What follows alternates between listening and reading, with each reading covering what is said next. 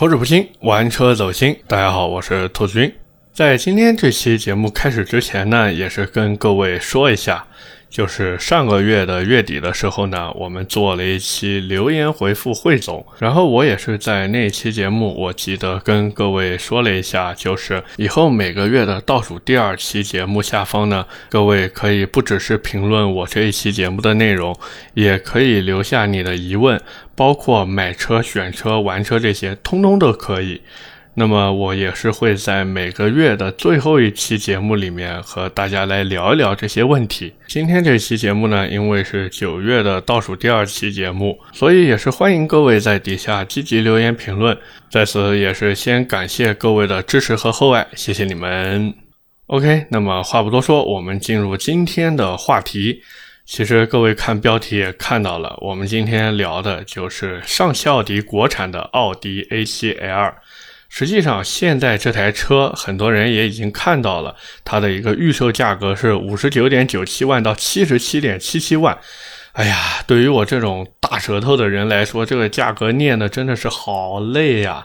全系呢都是 3.0T 版本，而且都配备了四驱系统。当然啊，我们也废话不多说，我们先从各位最关心的一个话题来聊，就是现在上汽奥迪 A7L 这个定价，它到底是贵了还是便宜了？我看有的车媒和车评人呀一直在那大夸特夸，他们说：“哎呀，上汽奥迪这个国产 A7L 真的太香了，哎呀，赶紧去买买买呀！”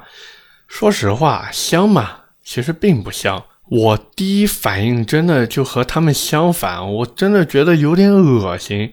为什么这么说呢？因为大家都知道，奥迪 A7L 现在没有了进口奥迪的溜背设计，这一点真的是哪怕让国内最顶尖的公关团队来洗地都没有用。所以各位很容易发现，现在他们的宣传风向变了，开始尽可能的不去提溜背的事情，转而开始试图给消费者洗脑，说：“哎呀，你们去看了真车不会觉得丑的。哎呀，这个前脸设计多么多么的动感，巴拉巴拉巴拉的。”废话，我没看过实车吗？刚亮相的时候我就看过了，确实不丑。但是它凭什么叫 A7 呢？就这些拿钱办事儿做宣传的汽车媒体，真的虽然说挣钱嘛不寒碜，但是大家又不是瞎子，也不是没见过进口 A7 到底长什么样子。关键是你奥迪现在进口 A7 还在那儿卖着呢，对不对？于是乎呢，这些媒体们又开始宣传起了动力系统和配置。问题是这一个 EA 八三九的三点零 T 发动机加一套四十八伏轻混系统，很稀奇吗？奥迪 A 六 L 都用多久了？你现在拿出来宣传，很强吗？你说你配个空气悬挂，问题是这就能当亮点了？你口口声声说弥补之前进口 A 七没有三点零 T 四驱版的遗憾，好家伙，真的是好赖话都让你们说了。我就想问你们，就这些东西，实际上本来就是进口 A7 应该有的配置，对不对？只是大众集团实在良心有点坏，然后没给国内的消费者享受得到，哪怕加钱他也不给你，这属于区别对待，甚至我感觉大众就是在歧视我们。本来我们就应该好好的去骂他们，骂他们臭不要脸，骂他们没有良心。结果你看现在这些媒体在宣传的时候，搞得像是车厂恩赐给我们一样。我作为消费者拿着钱去买车，我是欠你的吗？我难道还要给你歌功颂德一下吗？说到底，不管那些车媒也好，车评人也罢，他们不论怎么去宣传，都无法改变这个事实，就是一台原本长得很不错的车子，然后被你上汽奥迪一通鬼斧神工，这个鬼斧神工要打个引号，然后给弄成了现在这么一副不伦不类的样子。就是上汽奥迪直接一刀下去，把奥迪 A 七原本最精髓的地方给砍掉了，以至于给我的感觉就好像吃方便面没有调料包，喝可乐没有气儿，开着 CT 六去洗浴中心发现其实全是男的一样。所以你会发现，现在这些车媒和车评人根本就不去跟你探讨这个车子价格到底贵不贵，而是疯狂的在给你宣传这车怎么怎么好，这个上汽奥迪 A7L 的配置怎么怎么高。各位动脑子想一想，这价格要是真的有性价比，或者说良心定价的话，它上汽奥迪会放弃这个强有力的宣传点吗？它不会。你看上汽奥迪现在玩的是什么？先出个一千台的限量特别版，然后再给你们说一下这个特别版有哪些其他版本没有的配置和权益。当然啊，这个算正常的，毕竟每一个品牌它出一个新车型，都会搞一些这种特别版也好、限量版也好出来，吸引眼球嘛，对不对？但是关键是我在网上竟然看到有一堆人在晒自己的订单，好家伙，不是限量一千台吗？你们是多有号召力啊，能让这些订车的人自动自发、自觉自愿的在网上替你们宣传？你以为你们是未来汽车吗？你们上汽奥迪有李斌那个洗脑能力吗？对不对？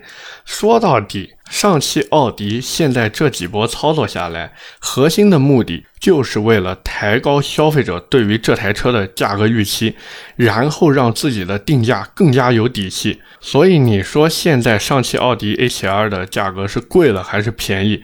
我觉得不需要我说，各位也都能明白了。那么聊完价格之后呢，我们也是来聊一聊另外一个各位很关注的地方，那就是上汽为什么要把奥迪 A7 的屁股给砍掉，然后去弄这个 A7L 呢？包括我在之前跟一些车友聊天的时候，我看到有不少的车友，包括奥迪的粉丝在那说：“哎呀，上汽奥迪这波操作真的太蠢了，蠢吗？”不是，相反，上汽奥迪这一波操作非常的聪明。为什么这么说呢？各位客官，请听我慢慢道来。首先啊，上汽现在的定位其实很有意思。你会发现，上汽大众总是会生产一些只在中国市场销售的中国特供车型，而且这些车子一般都是由德国大众和上汽的工程师共同立项研发的车型。为什么要这样弄呢？因为全球车型现在都给了一汽大众去生产。当然，这个一汽大众并不只是大众的车，包括一汽奥迪这些也都算在里面。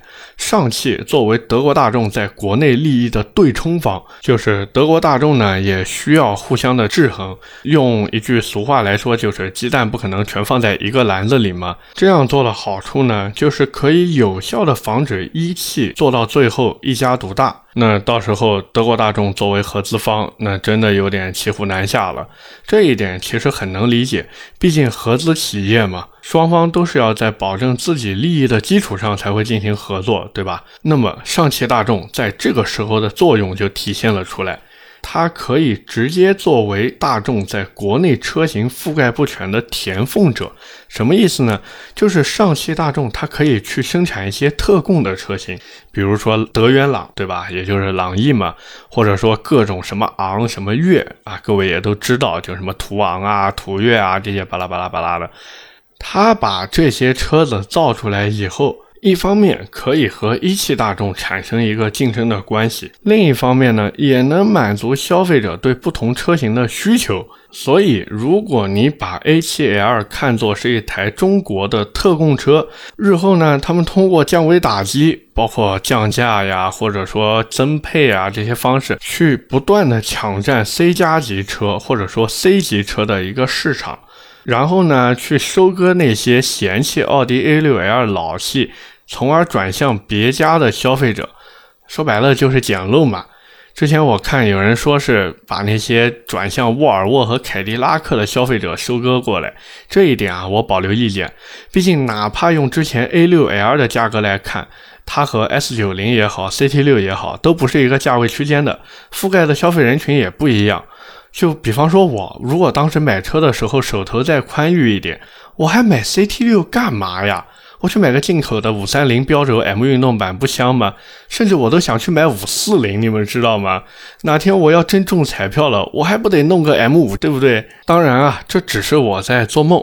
不过换句话说，你从这个替代品的角度去看 A7L，简直就是一个完美的作品，至少对于大众公司来说是完美的。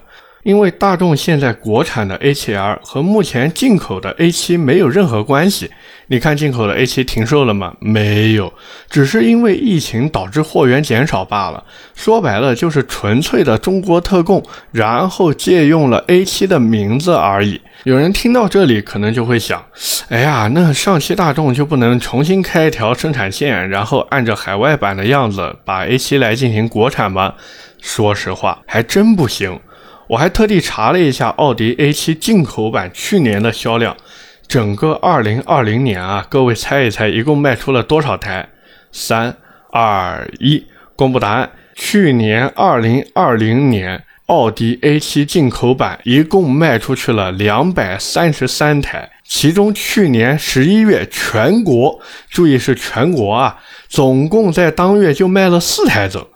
所以各位不要老是看什么网上一堆人发提车作业，什么老爸给了我钱买了一台 A7，什么老妈给了我钱买一台 A7，什么自己创业然后喜提 A7，巴拉巴拉巴拉的。各位想一想看，去年拢共就卖了二百多台车，那这些所谓的喜提新车到底是怎么回事？大家心里都清楚了嘛，对不对？换句话说，只要现在这个国产版的 A7L 销量能比进口版的 A7 要好，那么对于大众来说就是赚的，而且是血赚的。为什么呢？因为如果大众再费心费力的来国内开一条 A7 的生产线，各位这个价格可就是天文数字了。因为一条生产线的开设需要涉及大量的前期开模成本和流水线成本，这些成本你如果想要降下去，想要把它摊薄，那就必须要有足够的销量去支撑它。这也是为什么现在通用敢把价格打骨折的原因，就是因为成本摊到几乎不要钱。你看他们旗下的车子，很多东西都是共用的嘛。一个 2.0T LSY 发动机，下到雪佛兰，上到凯迪拉克，全都在用。你说它这个成本能不低吗？肯定低呀，对不对？我记得我之前在聊通用的时候说过这个事儿，就好比我们去摆摊卖煎饼果子一样，你的小推车作为你煎饼果子的生产线，只要你卖的越多，你小推车的成本就能无限摊薄。各位再想一想，去年奥迪一共就卖了二百来台的进口 A7，你如果把这个生产线拉到国内来，我哪怕它的销量翻一倍、翻两倍，我给你一年卖一千多台，你这生产线的成本多久能回来啊？而且各位不要忽略一个问题，就是现在进口的 A7 和 A8L 是共用生产线的。所以它有奥迪 A8L 作为销量大头来摊薄这个生产线的成本。你如果现在让上汽来做这个原汁原味的奥迪 A7，你觉得上汽会不想再做奥迪 A8L 吗？他肯定想啊。但是你觉得一汽能同意吗？他肯定不同意啊！你现在想买奥迪 A8L，都是去一汽奥迪的 4S 店。假如真的让上汽去做 A8L 了，那不就是断人财路如杀人父母吗？所以看上去是上汽做了个 A7L，实际上背后是上汽、一汽和大众公司三家博弈之后做出妥协的结果。再一个。大多数人还是为了面子和实用去买单的。所谓这种最美轿跑的情怀，只属于少数人。而且我说实话，我真的不太能理解，为什么要把 A7 叫做最美轿跑和西装暴徒？难道奔驰的 CLS 和宝马的八系就不配拥有姓名吗？或者你说八系不够美，这一点我承认，包括它也没有什么西装暴徒的质感。但是我实在无法理解，就是老款的奔驰 CLS 是哪儿不如 A7 了？你说现在的 CLS 没有 A7 好看，我承认。但是老款那个 CLS 我真的觉得甩 A7 几条马路。当然啊，不管怎么说，奥迪 A7 至少在以前到现在都是少数人的选择。说一句很残酷的话，那就是少数人的选择。导致了这些少数人不配拥有价低质好的产品。你想要好东西，那你就得多花钱，因为你既然选择了特立独行，那你就必须要为自己的选择去买单。那么上汽奥迪这一次推出了 A7L，一方面它在三方博弈中占得了一定的主动权，至少他们自己现在能生产 A7L 了。而且能确定的是，奥迪的 Q7 以后也会交给上汽奥迪在宁波的工厂进行生产，计划年产量有7.5万台。那么一旦这个口子打开，以后一直都在进口的奥迪 A5 是不是也有机会让上汽奥迪来国产化一下？说不定再往后，他们还会跟一汽大众把高尔夫 GTI 国产化那样，上汽大众就把奥迪 S3 国产一下，也不是没有可能嘛。你说德国大众和一汽是长久以来的合作伙伴，我跟各位说没有用，就像绣春刀那个电影里面说的那样。他可是我情同手足的好兄弟啊！你得加钱。可能听到这边有人就在疑惑了：哎呀，现在这个价格摆在这个地方，那我为什么不去买 A6L 的五五 TFSI 或者奥迪 A8L 呢？其实就是因为现在芯片短缺嘛，价格回收了。但是芯片总有一天它就不缺了呀。各位想想看，当年 A8L 优惠最多的时候，我见过六十八万最低配的裸车呀。包括宝马的七三零 Li，那时候低配裸车只要六十五万，什么概念啊？那我们回头再来说，你去选择 A6L 的五五 TFSI，那相比于 A6L 这个版本而言，A7L 的价格确实是偏高的呀。你同样是 3.0T 的奥迪 A6L，现在虽然没什么优惠，指导价也就是五十四点五八到六十五点三八万。也就是说，你如果拿低配的价格去对比，那你会发现两台车其实差不多。但是如果你拿高配的价格去对比，你会发现，嗯，这个 A7L 贵了那么多，只是多了一个空气悬挂，多了一套运动包围，轮毂也就比 A6L 大了一寸。哎呀，这个钱花的怎么就感觉不值呢？有人可能会说：“哎呀，那不是这个样子说的呀，奥迪 A7L 比 A6L 运动呀。”那我就想问你了，A7L 和 A6L 相比，它运动在哪儿了呢？你说外形更运动，人家 A6L 可以去改 S6 或者 RS6 的包围，而且现在很多国产厂家都在做这个包围啊，那包围卖的都白菜价了。真的，我发现现在国内做汽车包围这个行业啊，真的内卷太严重了。今天你卖三千一套，明天就有人卖两千五，后天就有人卖两千，再后天就一千五一千。然后我记得之前有 A4L 改 RS4 的包围，当然是不带宽体的那个版本啊，它那一个前保最低我见过八百块钱一套的。那这时候有人会说了，那 A7L 的底盘有运动化的调教呀，你 A6L 五五 TFSI 没有啊？各位，底盘运动化的调教无非就是把避震的支撑性做得再好一点，然后底盘上的连杆呀、摆臂啊进行一些强化。当然啊，你这厂家工程师调出来的肯定比我这种野鸡小作坊调的要好嘛。但是我们都知道一句话，叫做巧妇难为无米之炊，对不对？我实在不相信你们上汽奥迪给 A7L 原厂配的避震能比 KW V3 还要好，甚至我都不相信你们配的这套避震器能达到 KW V3 的水平。换句话说，我拿 A6L 和 A7L 之间的差价去进行底盘强化升级，我出来的效果大概率是比你原厂要强的。而且现在满地都是奥迪的改装件。你现在想改一台奥迪的难度，就像你去楼下早餐店买个包子一样容易，而且选择的余地非常的大，你想改什么就改什么。就这台车上你能看见的、你看不见的每一个部件，都有一堆厂家在做产品。甚至有时候我在玩奥迪的时候，我会出现选择困难症。当然，我也不排除这是因为我自己是天秤座的原因。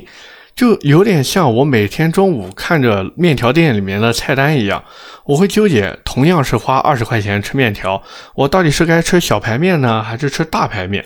当然啊，我一般最后都是吃三鲜面。可能有朋友会说，哎呀，那兔子你这么一说，那我买个 A7L，我真不知道图个啥了，我去买个 A6 不好吗？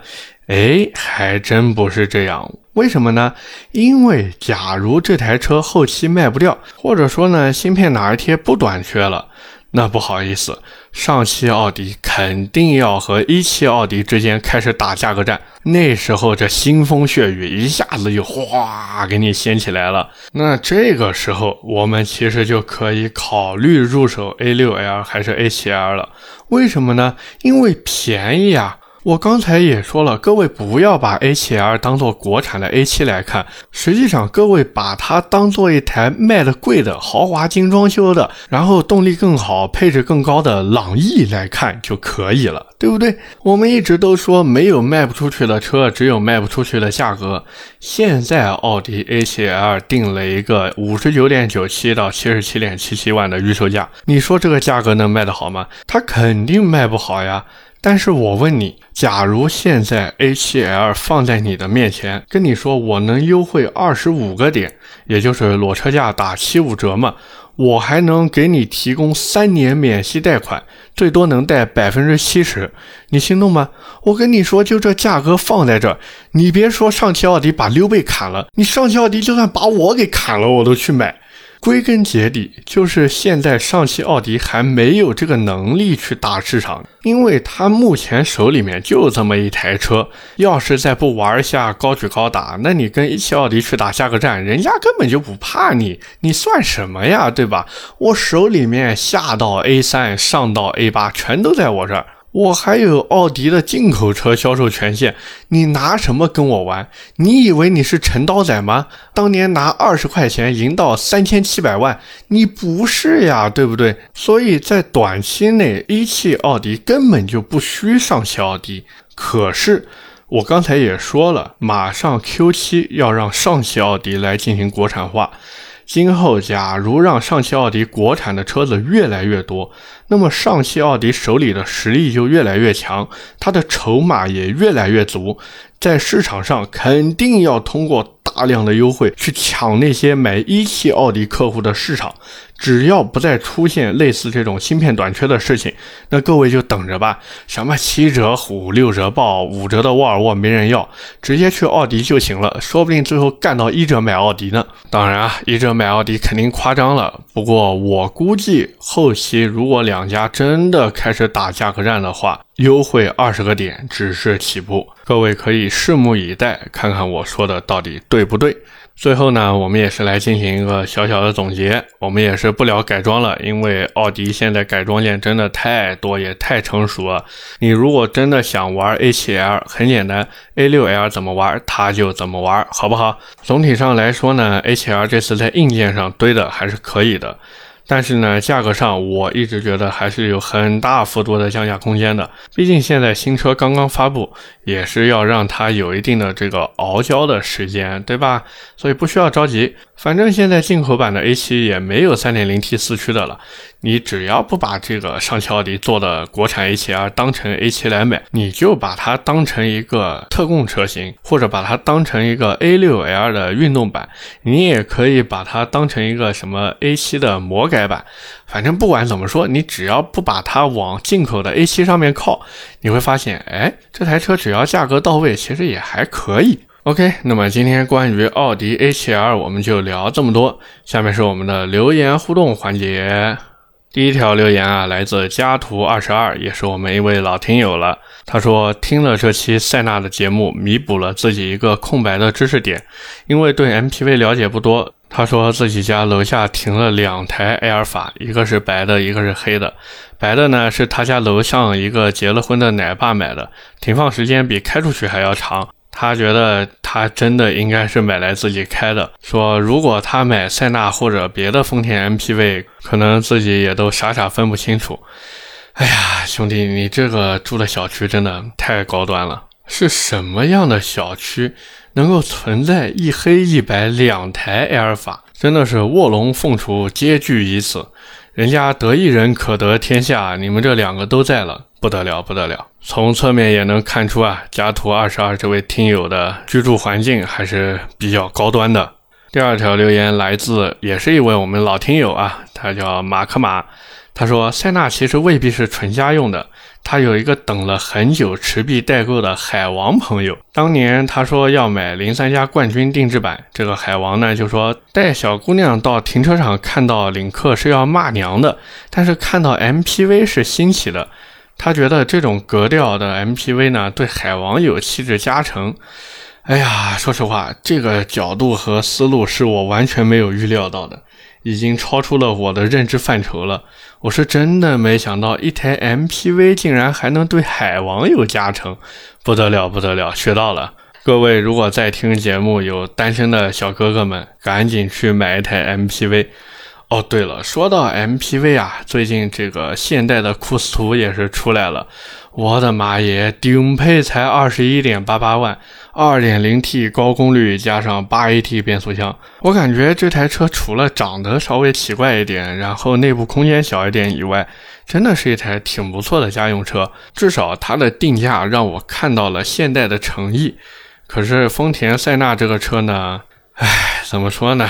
喜欢的反正都会去买，不喜欢的也都嫌它贵了。像我现在就这么觉得的，我真的觉得丰田塞纳这个定价有点离谱了。最后一条留言来自一位新朋友，叫巴凯，他说凡尔赛要上市了，据说订单要超一点二万个了。哎呀，凡尔赛能卖得好呢，其实是意料之中的事情。而且各位有没有发现，凡尔赛竟然出了一个二二五胎宽的配置？我相信啊，东风标致、雪铁龙他们的领导应该是看到了网上很多人的吐槽。然后呢，对此做出了一些改变和回应，这是一件好事情。为什么呢？因为当时标雪就是 PSA 集团，它在国内的颓势，除了给经销商的政策有问题以外呢，包括他们的产品其实也有很大的问题，就是很不接地气，就让人感觉哎呀高高在上。你说它好吧，确实也挺好的，但是总有那么一两个缺点，能够直接让消费者一票否决掉。所以现在雪铁龙愿意为这个做出改变，我觉得是一件好事，也能看到整个东风标致雪铁龙集团，他们也是希望能够重振销量。当然了，我觉得他们如果再不改变一下的话，那真的别混了，还卖什么车呀，对不对？直接各回各家，各找各妈吧，好不好？OK，那么今天的节目就到这里，也是感谢各位的收听和陪伴。点赞、评论、转发是对我最大的支持。我的节目会在每周二和每周四的凌晨更新，这样各位一早起来上班也好、上学也好，都可以立马收听到我的节目了。如果你觉得我聊的还行，也请点击一下订阅专辑，非常的感谢。包括在今天这期节目下方呢，各位也可以留下你的问题。我会在下一期节目里进行解答和回复，好不好？那么我们下期节目接着聊，拜拜。